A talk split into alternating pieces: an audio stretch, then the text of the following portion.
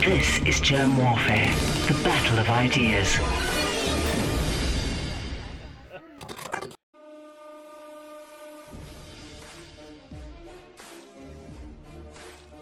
My name is Germ. This is Germ Warfare, the battle of ideas. Eden McCourt, thank you for joining me in the trenches. Thank you for having me. Nice to speak to you again after the other day on the radio. Yes, this time we can actually see each other properly. Yes, yes, absolutely. And everyone can see me, which is a bit of a shame for them, but oh well. That's how it lays out. I wanted to tell you uh, on TNT when we spoke the other day that I absolutely love your accent. Thank you. Thank you. I love yours. South African. Yes. It is. What part of South Africa? Um, I'm at the very bottom tip. I'm in Cape Town. Okay. Oh, nice. Okay, so let me tell you my dilemma. Hmm. I really want to visit South Africa, but it's one of those countries that I don't know much about. The only thing I know about it is that you have that Bay of Sharks or whatever it's called, like with the most amount of sharks in one area of the water, like in the world, which absolutely petrifies me. And therefore, I feel like maybe I shouldn't go there. But I don't really know what goes on in South Africa. It just, I don't know. Is it Okay. Well, let me let me help you along. Uh, what you what you are referring to uh, is probably False Bay or Table Bay or that area. There are lots of great white sharks, but the good news is that they don't come onto land, Eden. So Yes. so if you stay generally out of the ocean, um, the sharks aren't going to do anything to you. Yes, I know, but the thing is, I've had this weird thing where ever since I was a child, any body of water, whether it be the bathtub, the swimming pool, any body of water will contain something that shouldn't be in there. Well, I want to eat. You can, if you wanted to, go cage diving. So you get into a cage and you can go under the water and have a look at them. Absolutely not. That's like my worst night. That's my worst fear. Imagine if the cage dropped like in those stupid shark movies. No, abs. Ah, no. No, no. I just on dry land. But is it a good place to visit? Is it a good place like that you somewhere, you know? Yes. Okay, right. Gonna It depends. It depends on what you're looking for. Uh, if you're looking to to be hijacked, then you can go to Johannesburg. Um, but if you're looking for great wine and beautiful scenery, you can come down to Cape Town. Okay, right. Noted. And and the sharks won't attack you if you stay on land. Okay, okay. It might be on the way in though. Well, I guess if I fly, there's, but then if the plane goes down, then I'm screwed, aren't I? So, anyway, it's fine. I'm sure it'll be okay if I do visit. I won't get eaten. It'll be all right. Well, if you do come to South Africa, I'll take you for lunch. Thank you. Okay, show me the great wine. Yes. Are you a wine drinker? yes. Well, I'm, I'm just an alcoholic drinker. Alcohol Oh. drinker in general. So where's your where's your drink to join No, me? because I'm expecting. I'm Oh. pregnant. Right, so I have to just Yes. stick to my water. Yes. I know, Yes. it's really- Congratulations, by the way. Thank you. Thank Now, you. word on the street has it that uh, you are a big fan of abortion and that you will be aborting. Yes, this is exactly what I've been thinking about. oh, yeah, I'm a huge fan of abortion. I'm a huge fan of talking about it and rallying against it. Um, yeah. Uh, well, that's that's a great segue into what it is that you do. So let's start there. Okay. Um, so I work as a um it's not even I work it, my passion is anti-abortion activism. Um, I've worked doing it full time for three years in the past, and uh, I left the organisation that I was working with earlier this year to help um, some friends and I start a new organisation called Abortion Resistance in the UK. Um, so it was an organisation that's specifically focused on like not targeting because that sounds like a bit a bit propagandary, but but basically trying to engage with young people and try to knock down barriers of conversation and be able to engage with young people in a way that promotes the culture of life and helps them to understand um, why abortion is one of the most abhorrent acts in the world and it is killing so many children and hurting so many women and men and families. So yeah. Is abortion very prevalent in the West, or at least in your side of the world? Yes. Yeah, I think it is. I think it's prevalent all over the world, you know. Um, I, I, mean, I don't know much about the statistics in other countries, but I certainly know that, um, of course, we know about like places like China where they have or they had the one child policy where women were forced to abort. They were actually physically tied down and sterilized or, or made to have an abortion against their will. Um, places like India where sex selective abortion is very, very high because um, the like there's a cultural preference for male children and there's also again they kind of have that population crisis or food crisis in indian countries where you know you don't want to have that many children. And then over here in the uk um, it is we have over 200000 abortions every year. Um, i think it's roughly about uh, just over 500 a day which is just terrifying. It's flipping terrifying to think that in two days a thousand babies are being suction starved poisoned or dismembered to death in their mother's wombs legally it's just it's just yeah horrendous but yeah totally. How do you define abortion? Um oh, abortion um, is the intentional targeting and killing of an unborn child.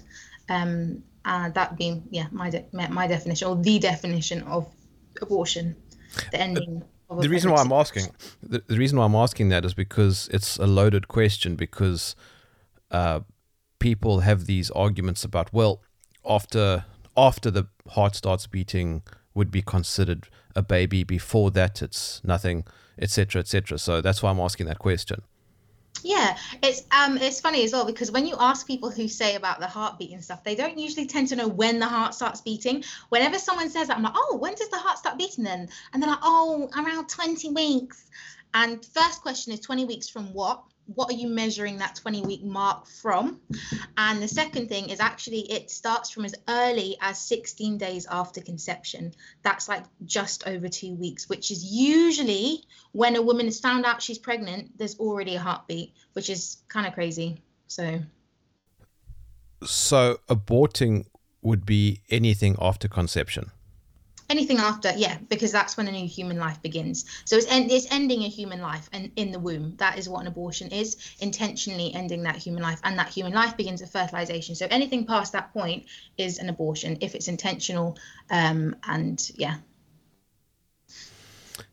How do you deal with with people who argue that um, like in other words a, a more they'll take a morning after pill for example or they'll attempt something very quickly after after conception.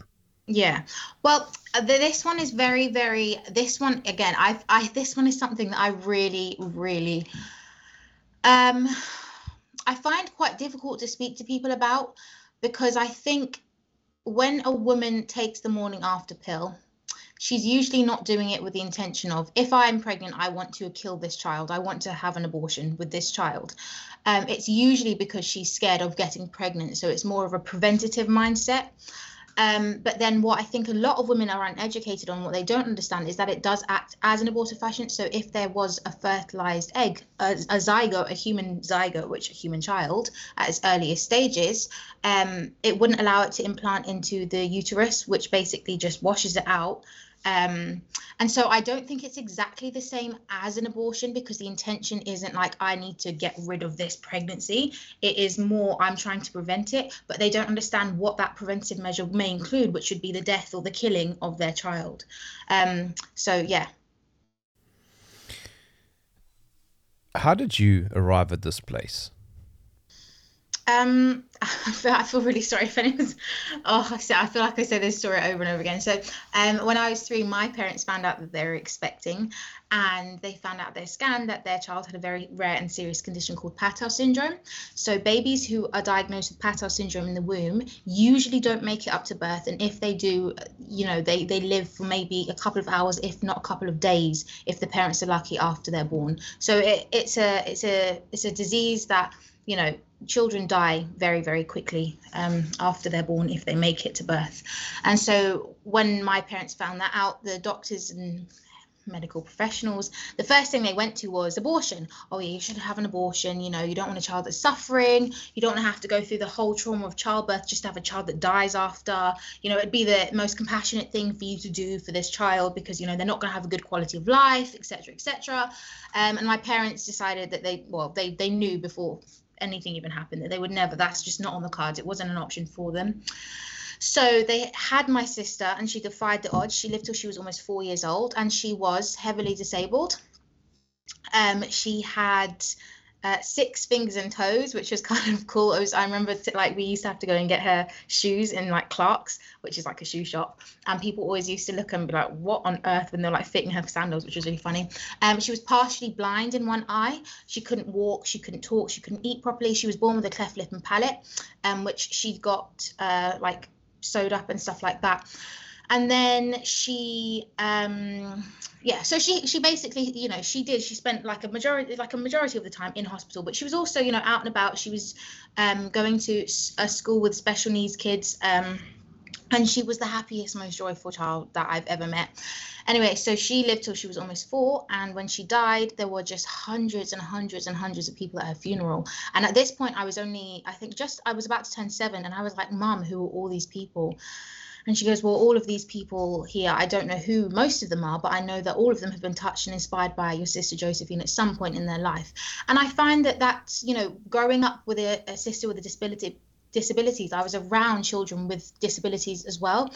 And they really do. They're so joyful and they're so loving and they're so, you know, um, compassionate and kind towards other people. And, you know, they don't judge people on how they look or what they're wearing or, you know, their state in life. They just judge them on whether or not they're kind and good to them, which is, I think the world needs more people like that. Um, and so she really shaped my outlook on humanity and how we can find joy and meaning even if we don't have you know the best quality of life or what society deems as a, a normal life in quotes. So um, when i was in my teenage years um, i was with a group of my friends. It must have been about 13 or 14 and the topic of abortion came up and i hadn't really you know you, you kind of hear it about the place but i didn't know really what it entailed what it meant um, and these girls were talking about it and they said oh you know i think that if a child has a is a disabled child then that should definitely be a reason why a woman would have an abortion and um, I was like, hang on a second, my sister had a disability, like she was disabled. So, what, like, what are you trying to say? You think that children like her, you know, they they're better off dead? And the girls were like, yeah, and I said, what? What? and I said, so you're saying that she shouldn't have existed? She shouldn't have even been given a chance at life. Um, and they're like, yeah, and your parents were really selfish for having her. And that for me, I was like, hmm, that doesn't sit right with me. That's a bit extreme. Anyway, so then I um, went back home. I did my research. I found out that in the UK, you can have an abortion up to 24 weeks for any reason. And right up until birth, in the case of a suspected disability. Now, when I say disability, that can mean any like a cleft lip and palate. That could be a club foot, which isn't like a severe disability. You know, you, you can have operations that help your cleft lip and palate, um, and you can get treatment to help a club foot, you know, to, to try and rectify it. And so I was absolutely horrified, and I was like, "This is an, this is disgraceful." And uh, you know, I kind of again looked at the statistics, found out that you know there are a good amount of abortions that happen just because the child has a disability, and especially for something like Down syndrome, nine out of 10 UK babies that are diagnosed with Down syndrome in the womb are killed. That means for every one person with Down syndrome you see, nine others have died in the womb, have been killed. So that's when I kind of started my activism. I started volunteering at crisis pregnancy centres. Um, I was outside abortion clinics um, in London, went to the March for Life, and uh, yeah that's kind of what spurred me to to get involved just that one conversation I had when i was 13 14 you so. don't think you don't think an argument can be made though uh, that if you know in advance that the kid is going to have a terrible uh, terrible life and it's going to mm-hmm. cause a lot of trauma for the family and stress and all that sort mm-hmm. of thing you don't think an argument can be made no, I don't. I think people can try and make an argument, and I can understand it from a compassionate point of view. You know, you don't really want your children to suffer, but what you're saying is the alternative to them having a life of possible suffering. Again, we're not future tellers. We don't know what might happen to them, or maybe if they, even if they will be born with a disability, because doctors do get it wrong. Um, but you're basically saying that it is more compassionate for me to kill my child than for them to suffer and be loved and die naturally. And I think, you know, to, to say that the most compassionate thing you can do is kill your own child doesn't sound compassionate to me. It sounds pretty messed up. So um, again, I can understand the mentality, and especially if people don't see a meaning in suffering, or they don't see a way that suffering can be used to inspire other people, or you know, they they don't see it as anything of any value, then I can understand why they would come into that. But I don't think there is any justification in saying that just because somebody's going to suffer it means that they should die. Because everybody suffers in life, don't they? There's not one single person that's ever been born who has no suffering. It's just it's just it's just part of being human. Um, and then to say the whole sorry, I feel like I'm just talking and talking and talking about Please do. so much to say. No, please talk. Talk Um, away. Thank you. um, and you know, when people talk about quality of life, it's kind of like, well, you know, how can you say, you know, you're judging what quality of life is based on your own personal standard of what you think a good quality of life is? Everybody's different. You know, my quality of life is going to be completely different to what you think is a good quality of life. So to say that somebody else is not going to have a good quality of life is a really, really um, entitled and, you know, it, it just you what you're you're putting your your perception of that your judgment of that onto somebody else and you know you can't do that. We can't we can't do that. Yeah. So. And I think historically there have been a number of, um, what's the word, handicapped uh, individuals who have made significant impact on the world. oh yeah absolutely. You know th- i think even if it's not on the whole world it will be on the world of people they know. Uh, you know i, I think that there are every single person that i've met who's had a disability or who, who that i know of through newspapers or anything like that you know anything you have to say about them or even their families they'll say you know they were a warrior they were a fighter till the end they were so strong um you know they were they were so loved and loving. You know i don't think there's anything really bad that i've ever heard. I don't know about you guys but i've ever heard that you know somebody with a disability is you know not been inspiring in some way. Just trying to think but i don't i don't know of anyone. How do you deal with the usual argument that, well, it's uh, it's my body, my choice? Uh, though this argument, it's so annoying, isn't it? It's like a cliche and it just never goes away. It's getting so old. So there are, I think, lots of different ways that you can argue this, and I actually think the argument of bodily autonomy is probably the most convincing of the pro-abortion arguments.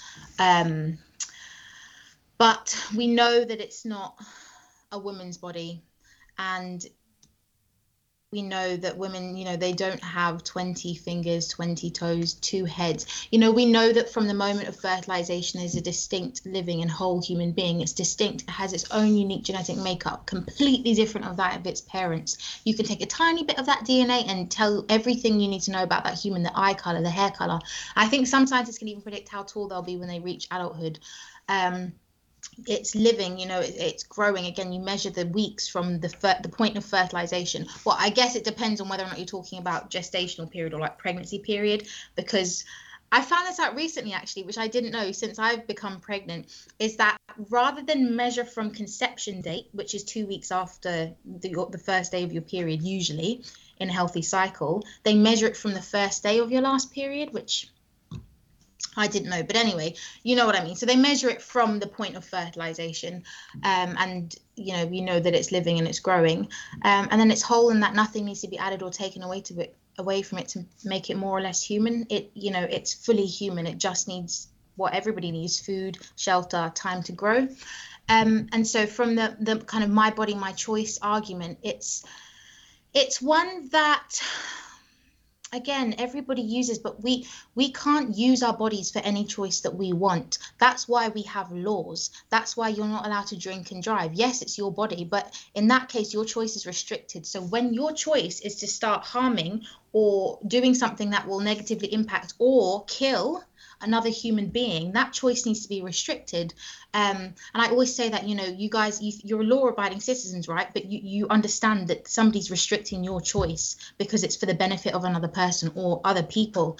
And so it's the same case with um, with pregnancy. You know if that choice is to harm or to kill your unborn child that is a choice that 100% needs to be restricted because at the end of the day it isn't your body at all.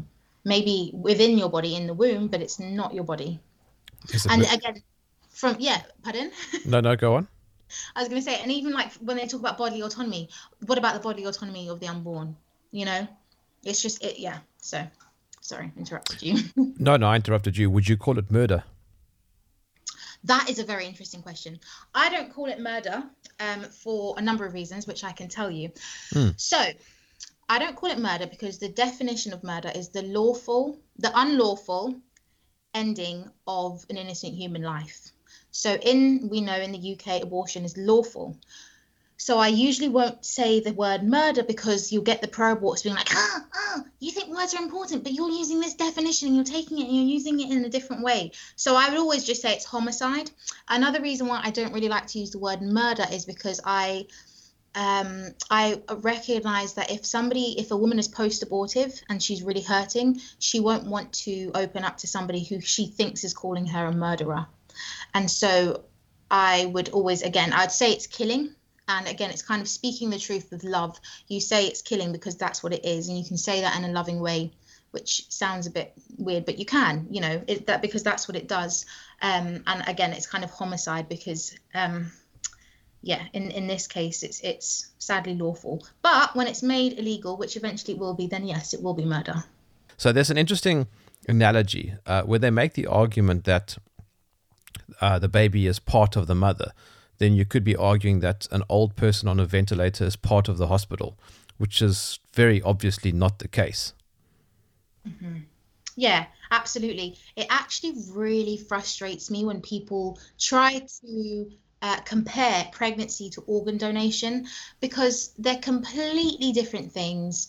Um, pregnancy is something unlike any other thing we have in the world. You know, it, it, it's it's it's completely unique scenario, and so to try and say that it's like somehow in like donating your organ or anything like that is just it really frustrates me, um, because you're not donating your organ. You know, your womb, the womb, the uterus is solely naturally biologically designed and created to house an unborn child. That's its only purpose. It's not there for the woman. It does nothing for the woman apart from like her cycle, which is again all about procreation. Um, and so, you know, to to say that it's the same as you know putting a kidney in someone, or you know, it it's just it doesn't make any sense, and um, it's not comparable. They're not. They're just not the same thing. So Have you heard the argument that a baby is a parasite? yes, yes. Um, which I think is also well, like how dehumanizing can people be? And I've asked women who've said that. I've been like, right, but you have kids, so you're basically telling me that at one point they're a parasite. Yes. And but it doesn't even fit the definition of parasite. Yeah, I know. It's like it- it's like a, I think, isn't it one species or organism living off the host of a different species or organism? Yeah, Yeah, it's not, and it's also not symbiotic, as as it turns out. Mm. It, it's honestly, it's just shocking. It's like the level that people go to, and I just wonder if people who say those kinds of things, do they, like, do, do they understand what they're saying? Do they understand how it comes across and how, how the lengths that they're going to to try and justify killing someone just to call them a parasite? That would be like calling somebody with a disability a parasite or a newborn baby who's dependent on its parents a parasite. It's really bad. Yeah. Oh, but Eden, what about rape? Um, okay, so with the um the topic of rape, I mean, if anyone who's listening has ever had any conversation with anyone about abortion, they'll know that the very, very, very, very first thing that's brought up is the topic or the um, circumstance of rape and incest. And it's not even just normal rape and incest, it's usually the rape and incest of an eight year old girl who's been taken away by five uncles and six men. And, you know, it's like the most bizarrely crazy scenario that they can think of a really really emotional one that is going to be very difficult to answer um, without them accusing you of sounding discompassionate discompassionate is that a word non-compassionate uncompassionate no anyway Un- uncompassionate. Now you now, now now I'm confused. What is the right word? Is it discompassionate uncompassionate? And now I'm also getting a blank. Okay, No. let's go. Let's go with un uncompassion. I really am confused now. What is the right word? Now I'm, I want to look it up quickly. Hold on, Okay. Because I want. Because now I've I've also hit a blank. Un. What is the uncompassionate uncompassionate? I think. Hey, hold on. yeah because it means un is not isn't it Yes, I think it. Yes, uncompassionate. There we go. Uncompassionate. Okay, right, cool. I got it wrong the first one, but that's fine. We got there in the end. So the first thing I will always say to somebody who brings this up is what that is a really disingenuous way to start this conversation. You are taking the extremely rare, tiny, minute scenario and you are um, generalizing it to try and justify the whole of the reasons that people have abortions. Now, in the UK, over 98% of abortions, and it's been that way consistently for decades, have been for social reasons. You know, elective abortions because the woman just doesn't want the child for, for various reasons. Um, and then the other 1% is disability. Um, having an abortion due to rape or incest, I mean, it's just it's just such a minority that to start a conversation that way is just disingenuous and i always say as well you know you're taking something that's so traumatic and such an abhorrent thing for anyone to go through especially a woman um, and you're again trivializing it to try and justify and push your ideology which is really really insensitive especially to people who have been raped and have been in that situation. So that's how i always start it you know um, you know please you know you need to realize that you're trying to weaponize this thing to just to just suit your position.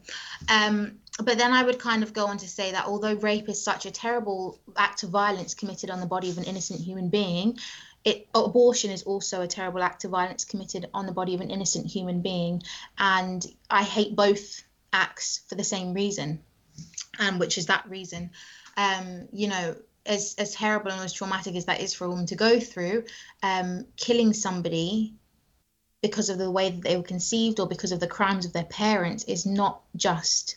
Um, and rather than try and push abortion as a solution to rape, which it's not, it doesn't solve rape, it doesn't unrape a woman, it's not going to take away any of her trauma. Um, to push that as some kind of solution is not only showing that you don't care about the woman, but also not recognizing that women, you know, they need more support rather than just saying you should just have an abortion and get it over and done with um, and you'll never have to you know think about the rape again because that's not how it works um, and you know there are stories of these of women who have been raped and had had their babies and they've you know said that the, the babies literally saved their lives because otherwise they would have commit, committed suicide. And then you have stories of people who were conceived in rape who literally have to hear every single day that they don't deserve to exist. And i'll never forget i was talking to my brother's friend. My brothers are a bit younger than me they're about 18 and he was saying how he was like oh yeah because he was he's pro-abortion in the case of rape and he was saying how oh yeah yeah yeah. And imagine if you were like imagine if you if, if your your dad raped your mom and you knew that and you grew up in the world like imagine how bad you would feel. I said well the, the only reason why they feel bad is because people like you are constantly telling them they shouldn't exist you know? Uh, uh, so it's really really damaging and harmful and it, it's not a pro woman ideology it's not a pro woman position to take and it's definitely not like a pro equality position to take especially from people who bang on about equality and then look happy to sit there advocating for human dismemberment. It's just yeah it's really bad. And you know uh, people will say that sounds really discompassionate discompassionate or uncompassionate? Un uncompassionate. Uncompassionate, thank you. It sounds really uncompassionate for you to say that. But then I always say as well, you know, you have to put yourself in my shoes. You're pro abortion. You don't think that unborn are alive. You don't think they're human. I think they are. So if you had my position and you believe that the unborn were human, because that's what science tells us, um, wouldn't you have the same position as me? And they usually say, yes, actually, I would. If I if that's what I genuinely believed, then yeah, I'd, I'd have that view. And it's like, right, well, you can understand where I'm coming from then. It's not a place of, I think women should suffer. It's a place of, mm. I value both lives equally and they need to both be protected. Are there any exceptions? No.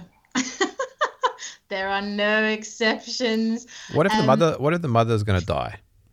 Okay, so in that case, um, I wouldn't say that that was an abortion because the intention isn't for the sole purpose of um, of of killing the unborn child. The sole purpose of anything in that regard would be to save the life of the mother. So, for example, if a woman has cancer and she needs urgent chemotherapy and the chemotherapy has a possibility of you know killing her unborn child and she chooses to have the chemotherapy it wouldn't be considered an abortion because the sole um, purpose of administering that chemotherapy treatment wouldn't be to kill her unborn baby it would be to save her life or in the case of an ectopic pregnancy, where the um, the zygote or the embryo implants itself in the fallopian tube and not in the womb, it will die anyway. It is going to die if it's not in the womb, and so they have to remove it because otherwise, if it's not removed, it will kill the mother. So in that circumstance, again, the sole intention is to save the life of the mother rather than targeting and killing the unborn child.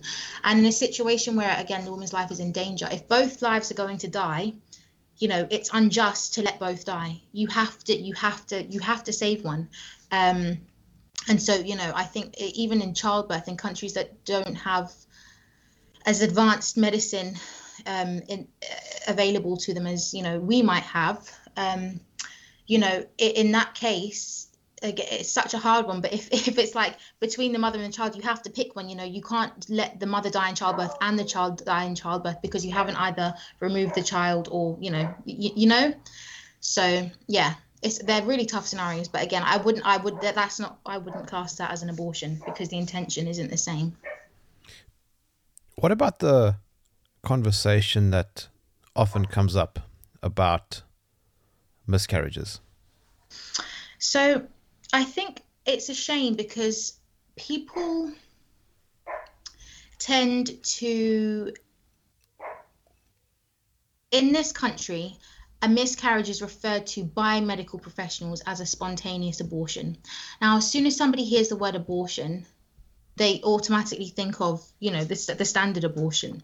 Um, and so I think it's actually a really damaging term to women who have had miscarriages because they kind of make it may make them feel like it was their fault you know that was something their body chose you know do you know what i mean mm-hmm. so i think there's some confusion there as well and and another thing is if a woman does miscarry and she's further along and the um the fetal or embryonic remains haven't exited her body naturally they would go in and do uh, a D&C which is like they would have to um, curate the inside of her womb to get all the baby's body parts out so that she doesn't get infected and die because the baby's already dead. But that's also a surgical abortion procedure where they would go in and they'd pull the baby's body parts and then curate the inside of the womb to, to remove the baby's body parts but have, having killed it beforehand. So because the procedures are similar in that they're they're scraping out the, the, the contents the baby's body of the uterus people seem to think that a D&C after a miscarriage is the same as a D&C abortion when it's not because the baby's already naturally died. So it, it's something that sh- that shouldn't be confused, and it often is. Um, and they think that pro-lifers want to stop women who have miscarried from, you know, getting the treatment that they need. And it's like, no, that is absolutely not the case. And if you spoke to anyone who was pro-life, they would tell you that it's not the case. Um, you know, it's not the same thing because the baby's already naturally passed away. Um, so that there is a difference. Um, do I, as a guy, have a say? Yes, and this is something as well that I think is such a shame for men these days because the reason why I think most women have abortions is because of the lack of support from their their partners, um, and I think that men really feel like they they're not allowed to say anything on this issue. If they're pro-life or even if they're pro-choice they just have to sit back and be like whatever you want. Um, and it's so so important for good strong pro-life male voices um, to be public about this issue. Um, and they're inevitably going to be told no uterus, no opinion. but to be honest, the people who say that they don't want to give you an opinion anyway. As soon as you're pro-life, it doesn't matter. They'll say no uterus, no opinion, or you have a uterus but mind your own business. You know, you can't win. So um, men definitely sh- should have a say, and they should speak up about it because um, you know abortion is a human rights injustice, and so you don't the only thing you need to be to have an opinion on a human rights injustice is human. And I said this to you the other day. I am not a slave. I've never owned one. I've never been a slave owner. Oh, that's the same thing. Never mind. It's fine. Uh, we move. but I can have an opinion on slavery. And, you know, I, have never been to South Africa um, or seen a shark, but I can have an opinion on sharks and I can have an opinion on South Africa. That's not really an injustice, though. But sharks kind of are. I mean, they shouldn't exist. But, um, you know, there's any any human rights injustice you'd say that you're allowed to say. I'm not a vegan, but I can have an opinion on uh, what I think about veganism or about the way animals are treated.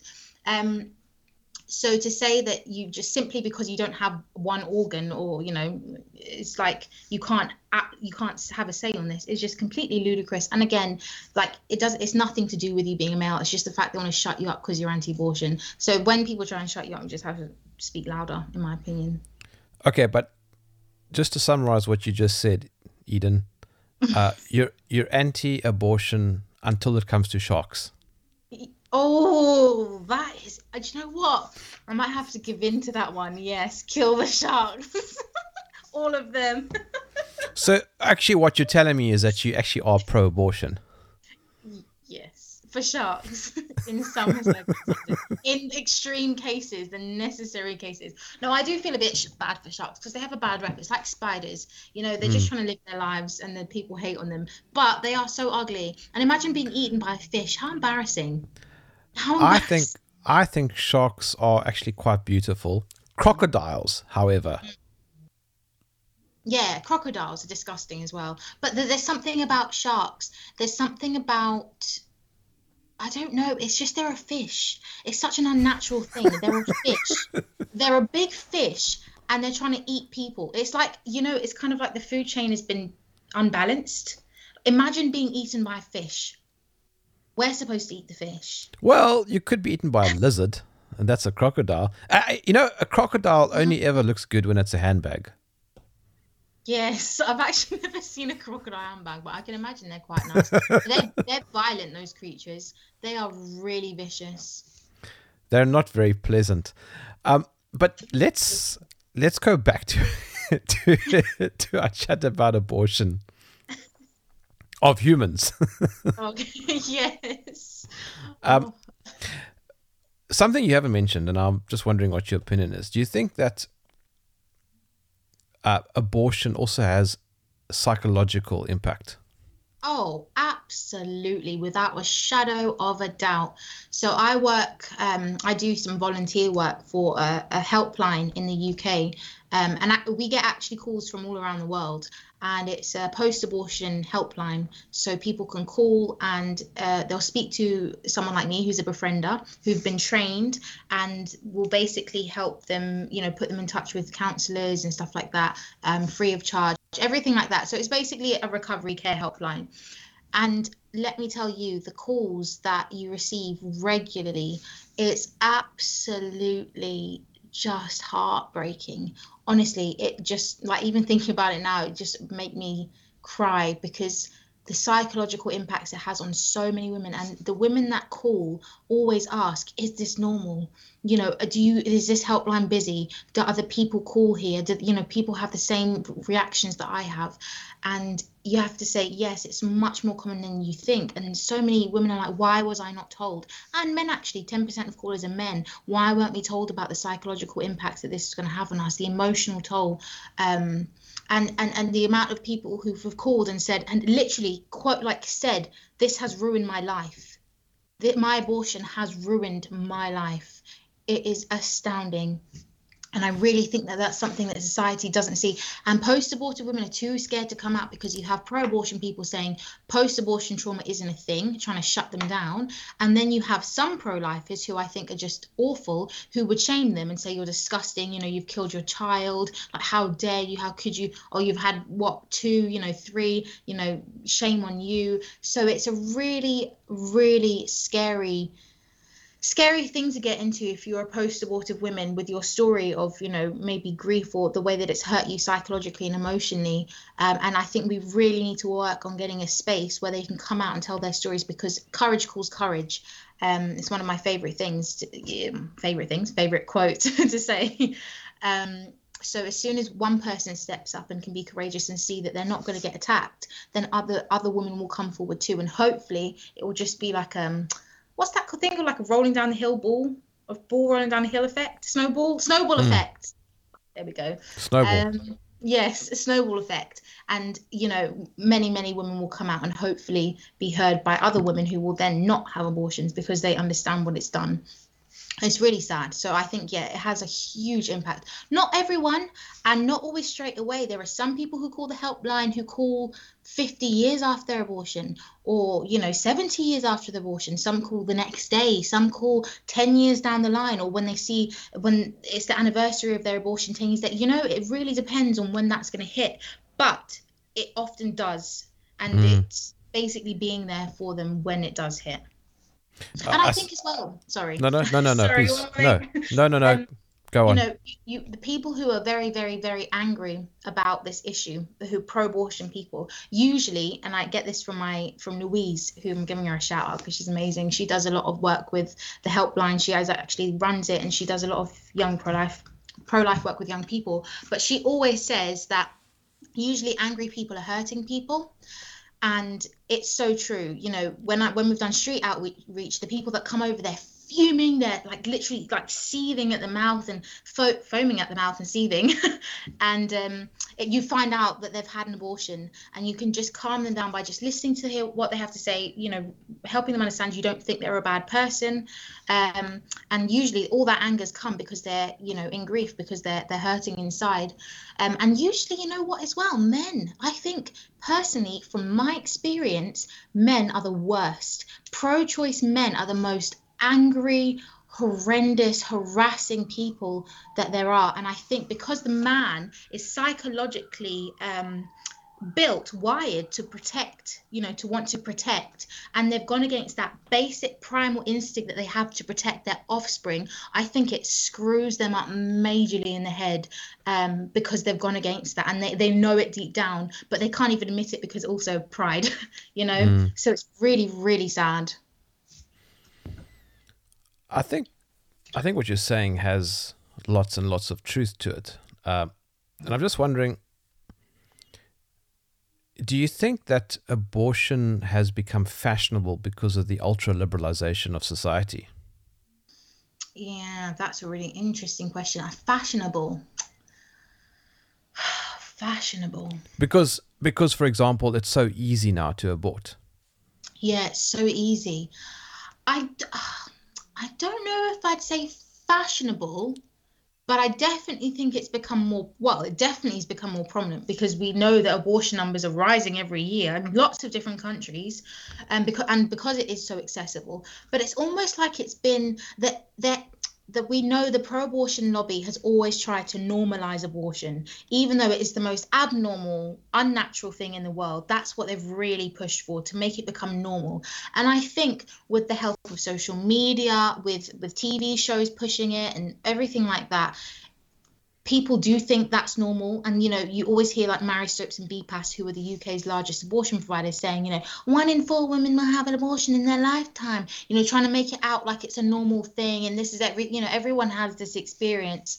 Um so I think it, it's yeah it's become normalized. And then once it's once one a woman's had one abortion it's probably going to be easier for her to have more not just because um not just because of the access, but because of also what it does to the, the brain and the trauma response will be often to, I don't know if I mentioned this the other day to you, but they'll, you know, tend to kind of go and repeat. And that's a cycle that they'll, you know, find it very hard to break just because that's how trauma works. Um, so, yes, I think it's become eh, more widely uh, accepted because they've tried to make it out like it's a normal thing that every woman has to go through, just like a smear test, just like a breast check, you know, just, yeah.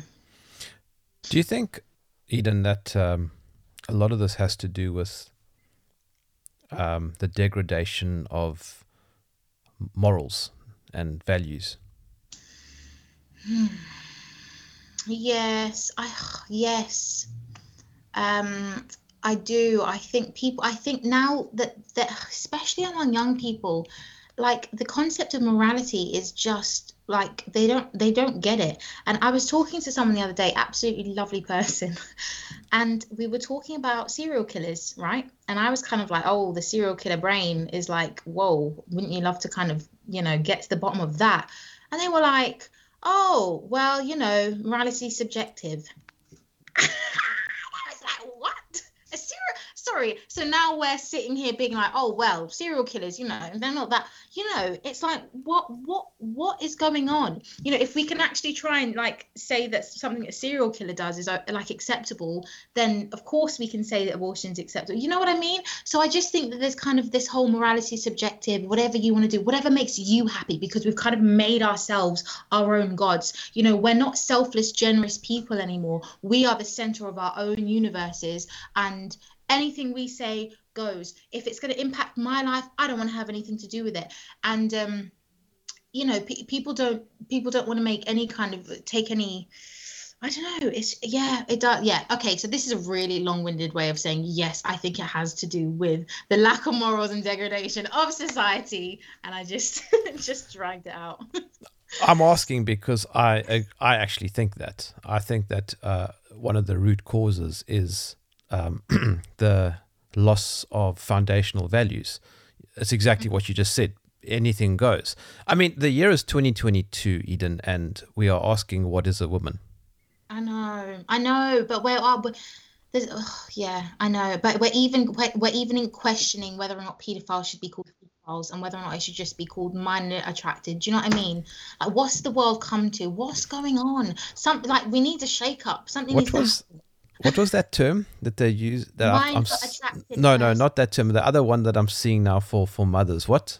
Uh, uh, birthing people. Birthing people. What? Yes. Which again, it just it it.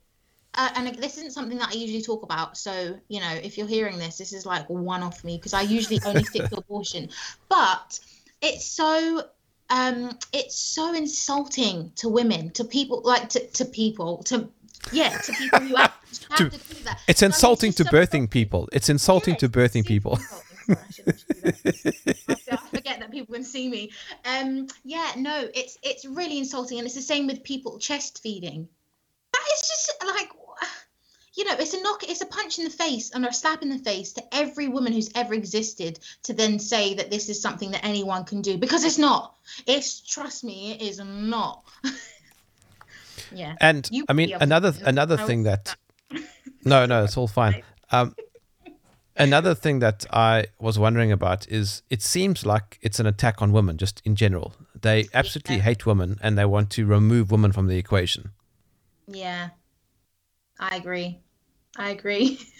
Um, and it's funny because I was talking to a, somebody, a friend of mine who's religious, and I, we were kind of talking about this whole thing and like women and you know how it's kind of getting a bit ridiculous now because the feminists are now fighting for men to try and say that they're women, but erasing f- females in general whilst doing it, which is you know anti-feminist.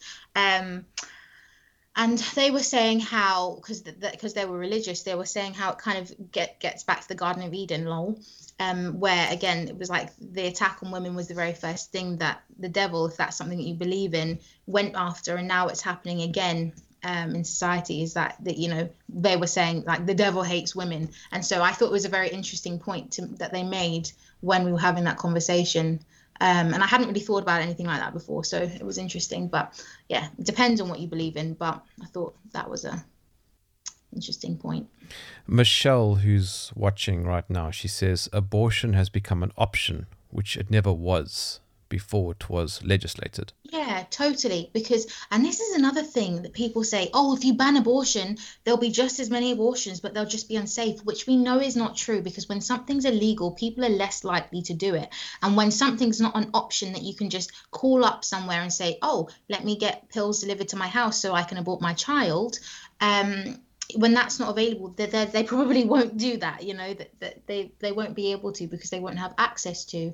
And so it has it's just become another option just like yeah just just just it's just on the cards. It's, and it's really sad because when i rang up to tell my doctor that i was pregnant the first thing they said it wasn't even a congratulations it was just like um oh uh so how do you want to proceed? Mm. and i was like what do you mean like what what does that mean and so that was how it was presented to me it wasn't congratulations that's wonderful news you know how it would have been um, maybe previously it was just like what do you want to do it's probably because there's this new politically correct agenda to uh, depopulate for example yeah Yeah, yeah, yeah. Again, the whole overpopulation scare, and I say that in quotes, um, which is not true, and we know it's not true. Mm. And that's a scientific thing that's been proven to be false. Um, that we're not overpopulated. There isn't going to be some crisis, Mm. and in fact, now we're in a declining population. And I think mass, like newspapers, have come out and said this that we're in big trouble if we don't start having more babies. But It's I, complete there are others nonsense. Pardon? It's complete nonsense. Yeah, yeah, and again, it's just fear mongering. You know, the media love to do it. They're doing it all the time with literally every single thing that goes on. It's some kind of scare where we need to be doing something or other to make. I flew, happy. I flew between Johannesburg and Cape Town last week. Uh, it's about a two-hour flight, Mm-hmm. and easily ninety-nine percent of the land beneath me was either farm or empty. I know you drive like ten minutes out of Croydon, which is South London, and it's like yeah, the same. It's just trees, bushes, and like I always joke to my husband. I'm like, oh gosh, look how overpopulated we are. Look all these people can't even move. Mm. You know, it's like it's just. It's just yeah, it's complete nonsense. And look at China as well. I'm sorry, but China's in big trouble. My mum actually has this. my mum has this theory where because in China and India, get this, there are 70 million more men than women due to sex selective abortion and gendercide after the baby's born, right? 70 million more men. There's going to be some issues going on in that country. So my mum thinks that one day all the Chinese and Indian men are going to come and invade other countries and take their women. Sorry, mum. but who knows? anyway. Yeah, but that's a huge issue, and that, that yeah, it's a huge issue. Poor Chinese guys. What do you guys. think should happen to mothers who abort? Um, so, well, I think when abortion becomes illegal, which it eventually will, hopefully by that point we will have such a had such a cultural shift where people are now, you know, they are promoting the culture of life. So hopefully, like women won't abort. But I think when it does become illegal, because eventually it will, um, I think that women who do seek abortions, I don't think they should be prosecuted um, because usually when a woman seeks an abortion, it's because of um, she feels it's like her it's a, her only choice. And so many women have said that that i've spoken to through the helpline. I, I i literally did not think i had any other option. Um, and i think the people who should be prosecuted and should be punished are abortionists because they know exactly what they're doing. Uh, they understand when human life begins. And if they if they don't um no they no they do understand when human life begins but they choose to do what they're doing. Um when you do a surgical abortion, you have to account for all the baby's body parts. So they're ripping out these babies out and putting their bodies on trays um, to count their body parts. And if you like, if that, you know, if you can do that as a job and get paid for that and live like, they need a slap on the chin bigger than that. But yeah, I think they're, I think they're, that I feel I actually really struggle to be charitable and to be mm. respectful or to Sure. speak about respectfully because they, I- they disgust me. Okay, but you're making you're making excuses now for the mother. Then what should happen in those instances? I think in the instances if abortion was illegal and women sought to get an abortion, they would really need to sit down and evaluate why. Is it her partner's pressuring her? Does she feel like she has no way out of finances? Does she um, is she in the right mental state? Because a lot of times pregnancy does crazy hormonal things to the brain, chemical things go on. Um, it's not just straight and forward. When a woman is pregnant, she is not in the same mindset as she is when she's not pregnant. And no matter what situation you, you're in, as comfortable as you are, if you're you've got everything around you, you will always have some anxiety and worry and stress. Um, you know, it's just it it, it, it, does it alters it alters you and it alters how you think and me i'm in you know the most the best position i could be to have a child.